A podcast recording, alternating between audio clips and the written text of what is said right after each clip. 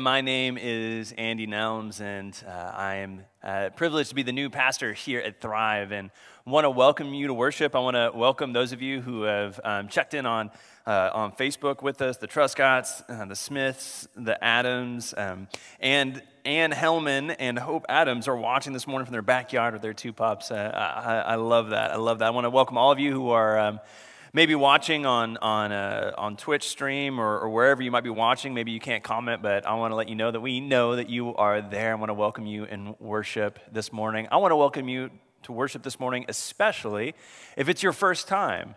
Um, I know that, you know, doing new things can kind of be strange, and uh, maybe you've had a life event this week that um, you know, you thought maybe we need to get back in church, or, uh, or maybe you're just checking us out. Whatever the case, I want to welcome you to worship. I am so glad that you are here and so glad we get to share in the Word together. Uh, I am new here. Uh, this is my, my third week to be with you all. I'm so excited to be um, with you all. And, and we've been. Um, for the last few weeks, we've been in a particular sermon series that is special uh, for Thrive, simply called Get to Know Me. And uh, the wider congregation of Lovers Lane is in a very important conversation down by the riverside that we'll rejoin next week. Um, conversation um, about justice and, and about our nation.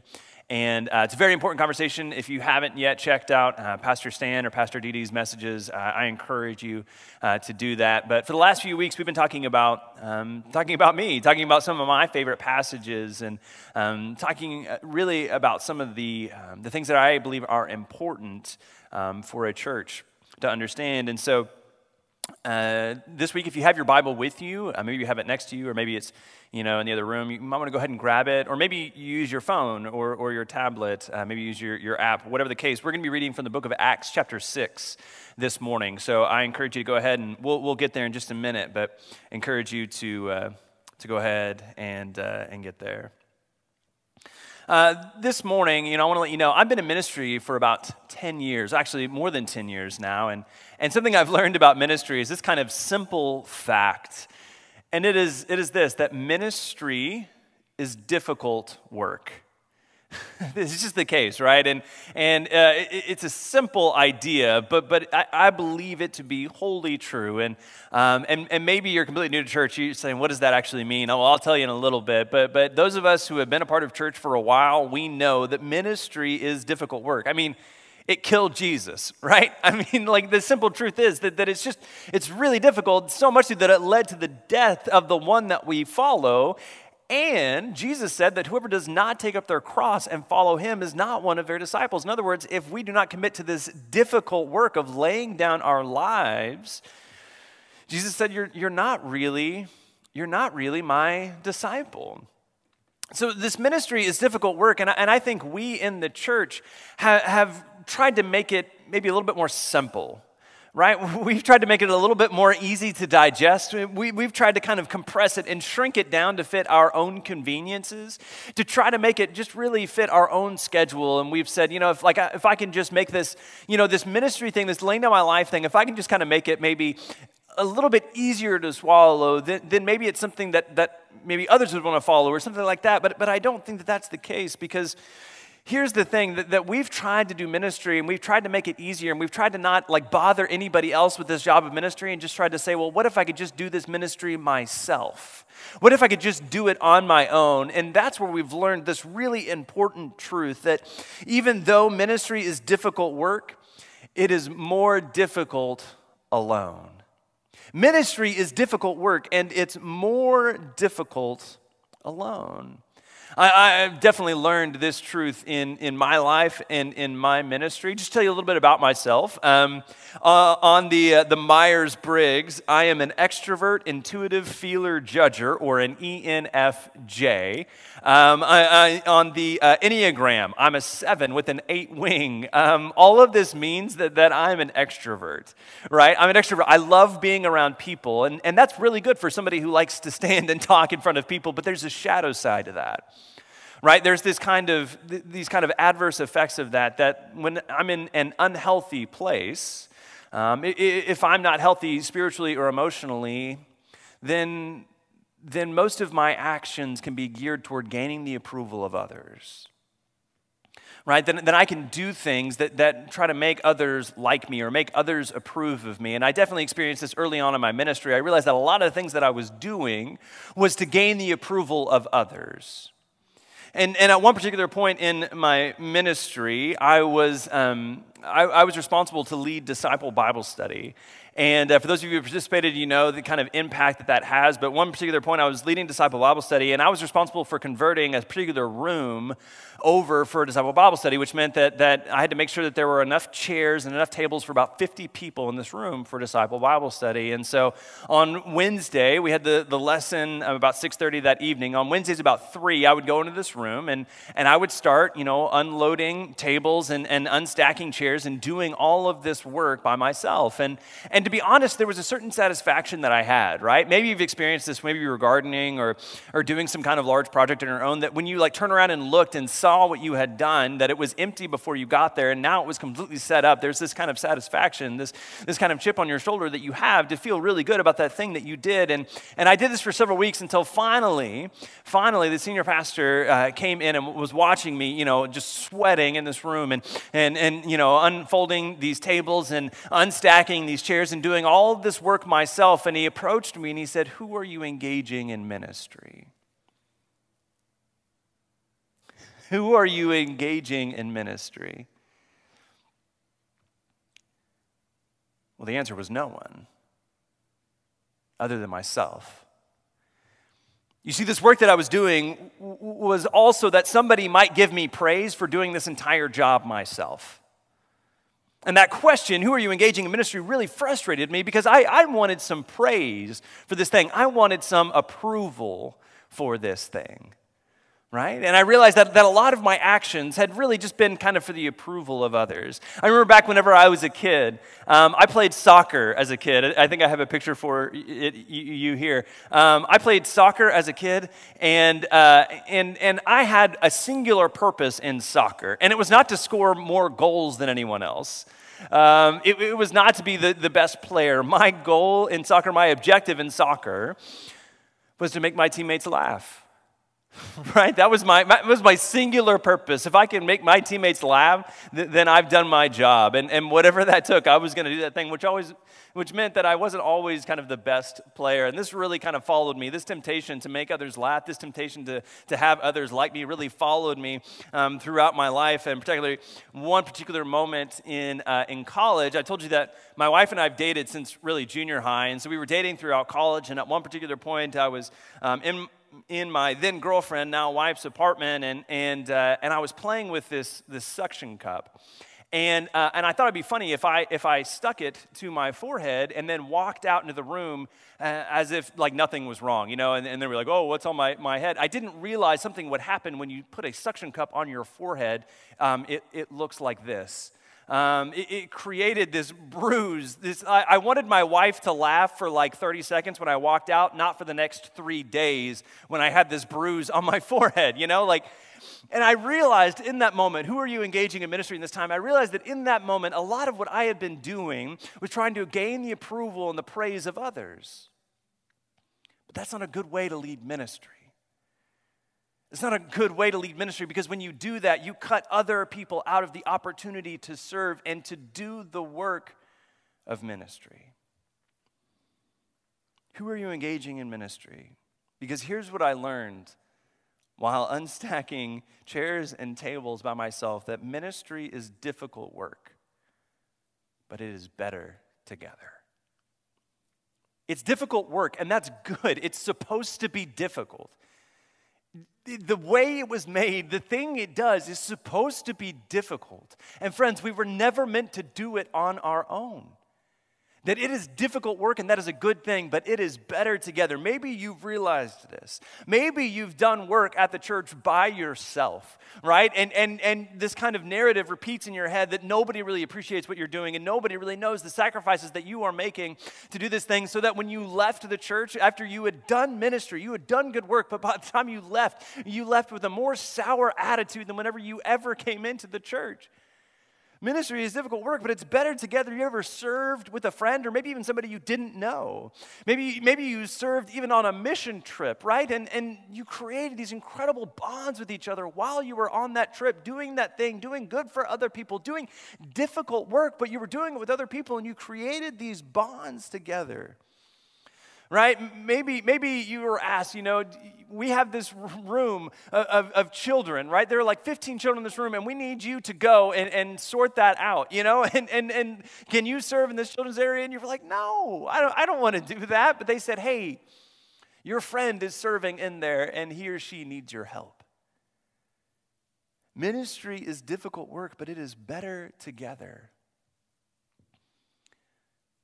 But many times we try to do this alone, or many times, sometimes we try to encourage others to do it alone, right? At its worst, it sounds like, hey, pastor, hey, staff member, there's this problem over here, and, and I really need you to go do something about it. There are good intentions there. Friends, we should never be doing ministry alone or encourage others to do ministry alone. And this is what the apostles learned in the book of Acts, chapter 6. Um, for those of you who don't know, Acts is in the New Testament. It's actually short for the Acts of the Apostles. What did the followers of Jesus do um, after Jesus had died, been resurrected, and ascended into heaven? It's actually the first part of the book of Acts is the ascension. And, and Jesus sending them out in ministry to go and do the thing that Jesus had been talking about now for three years. And, and the book of Acts, the Apostles, if you ever get a chance, you should read it. It's an incredible read about what the apostles um, and what Paul did after Jesus' ascension. And, and one of the things that they did, we read about it in the book of of Acts, chapter 6, verse 1. Um, we read this that the Hellenists had complained against the Hebrews because their widows were being neglected in the daily distribution of food. Well, what happened up before this moment? Well, before this, um, the, the apostles were persecuted for preaching in the temple right? They were, they were persecuted. In chapter 5, you can read this whole kind of back and forth about how they were persecuted. But what we read is that they were persecuted and they were growing right? This movement was rapidly spreading over the then known world that, that uh, many people were converting to what was called the way, um, what we were later called Christianity, that many people were coming to faith. And, and, there, and this early movement, one of the ways that it made its name known was by helping those who could not help themselves.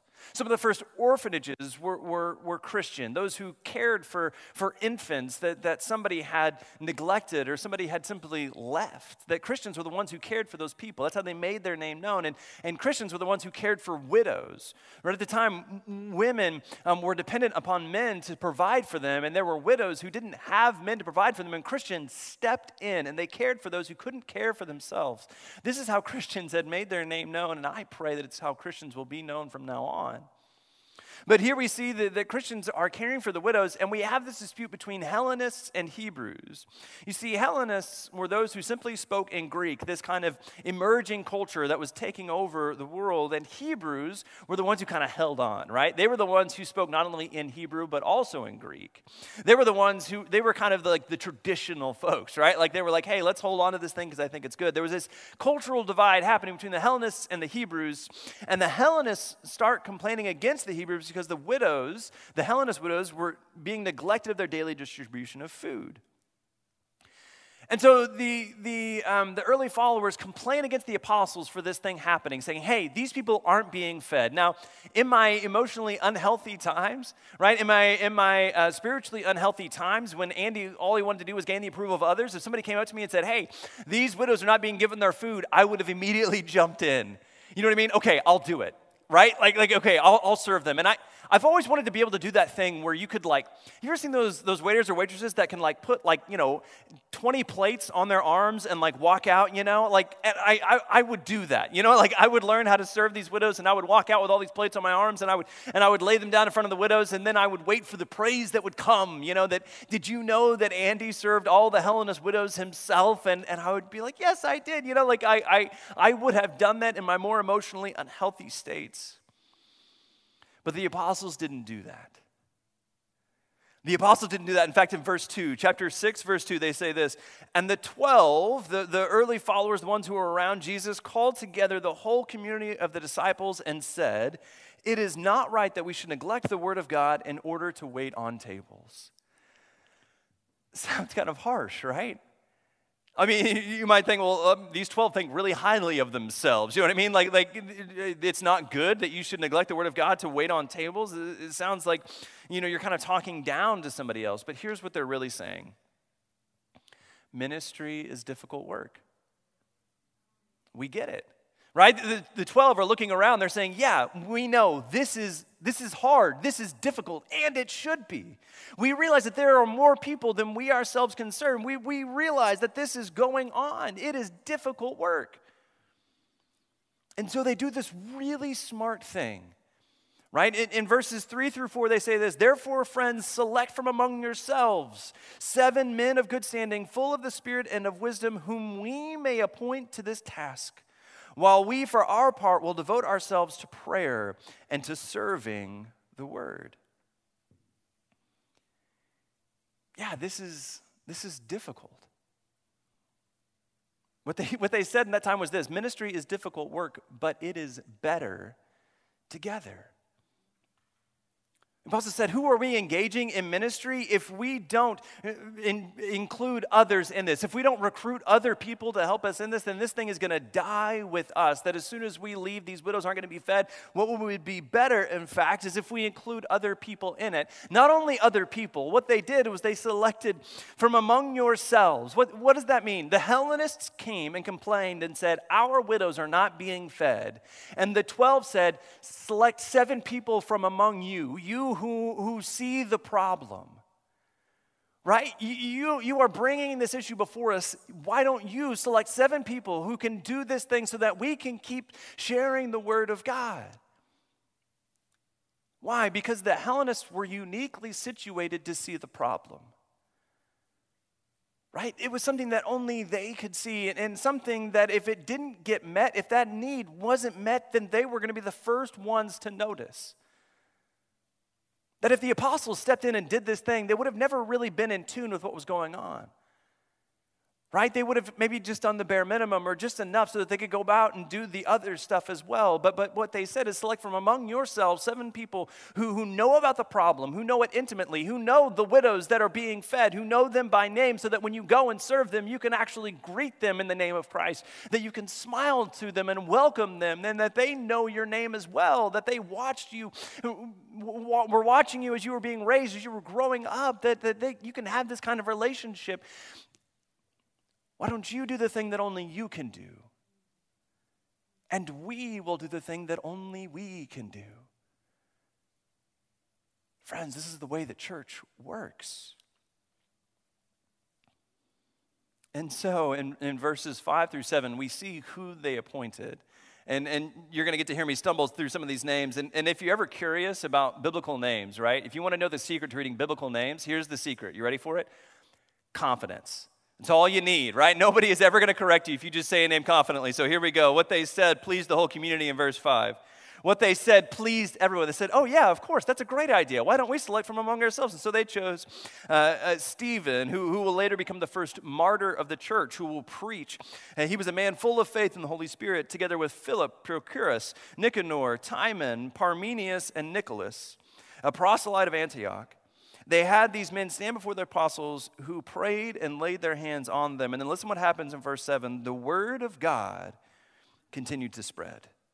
The number of the disciples increased greatly in Jerusalem, and a great many of the priests became obedient to the faith. Here's what happened. The problem was brought to the apostles, said, Hey, we need somebody to wait on these tables. And they said, We can't wait on tables because we are preaching the word of God.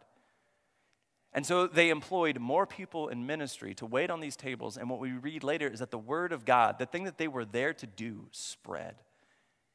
And the number of the disciples increased greatly. What, the, what does that mean? That, that people wanted to be a part of it.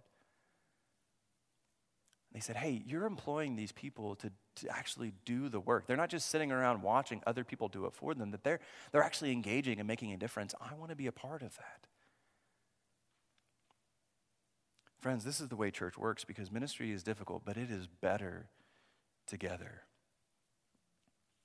Friends, I want to celebrate the incredible staff that you have here at this church.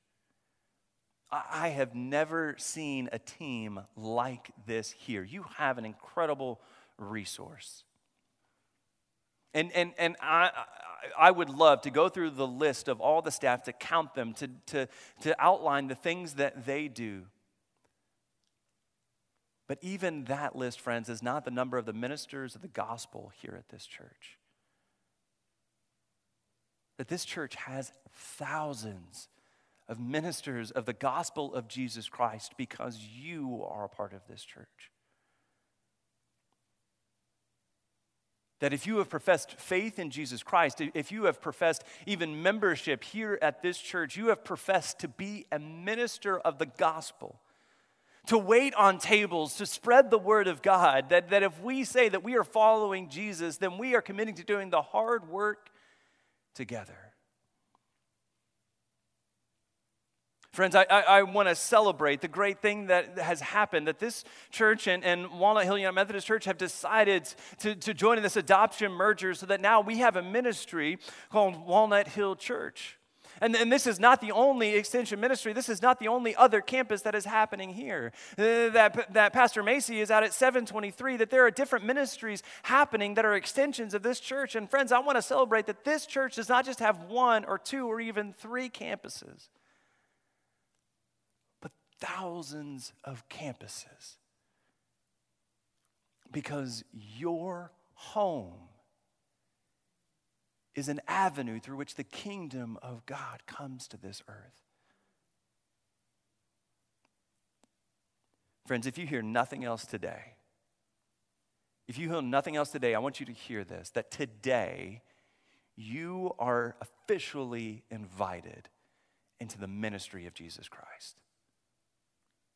And I want to tell you the radical thing about that that membership is not a prerequisite right? That, there is no thing that you have to do prior to that. That today you are officially invited. If you are within the sound of my voice, if you uh, heard this through a car speaker that's driving by you, I want to let you know that today you are officially invited to the ministry of Jesus Christ to do the work of making disciples for the transformation of the world, to love all people into relationship with Jesus Christ. Today you are officially invited into that work. So I invite you to engage in some way to what is happening to bring the kingdom of God here on this earth.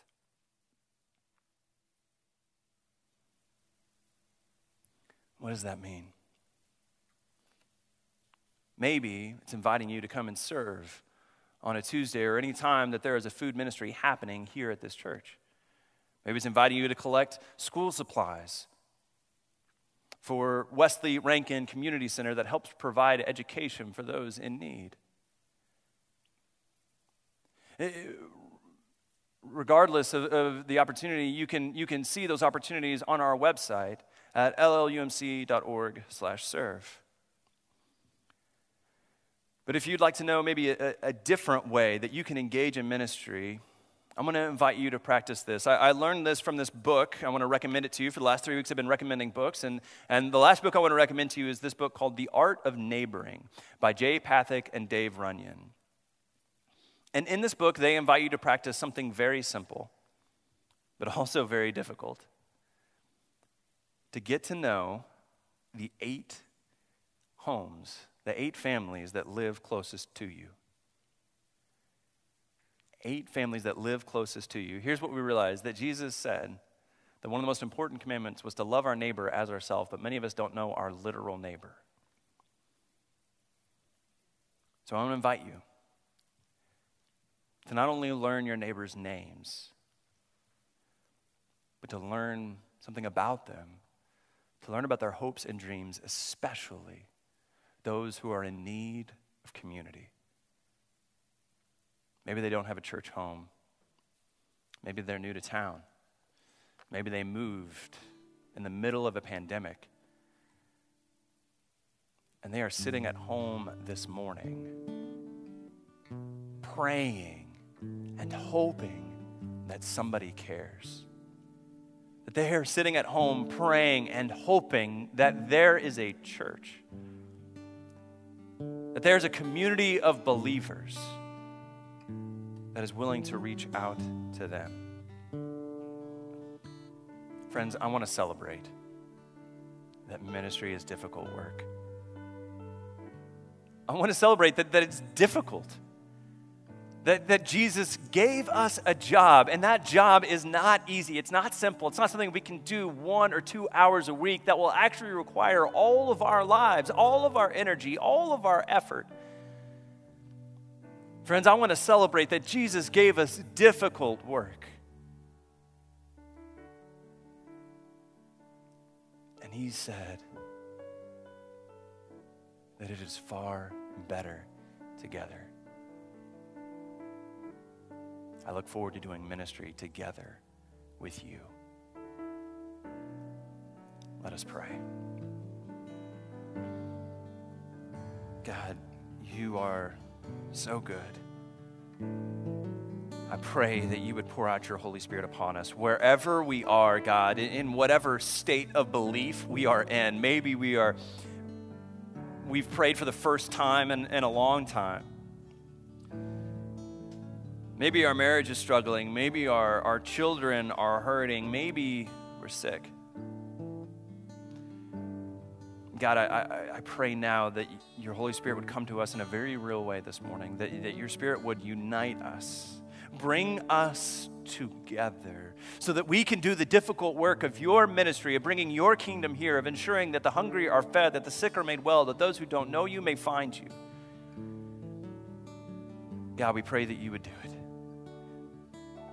And we ask that you would use us, your humble servants. Pray it by the power of the Holy Spirit in the mighty name of Jesus Christ. And all of God's people said, Amen.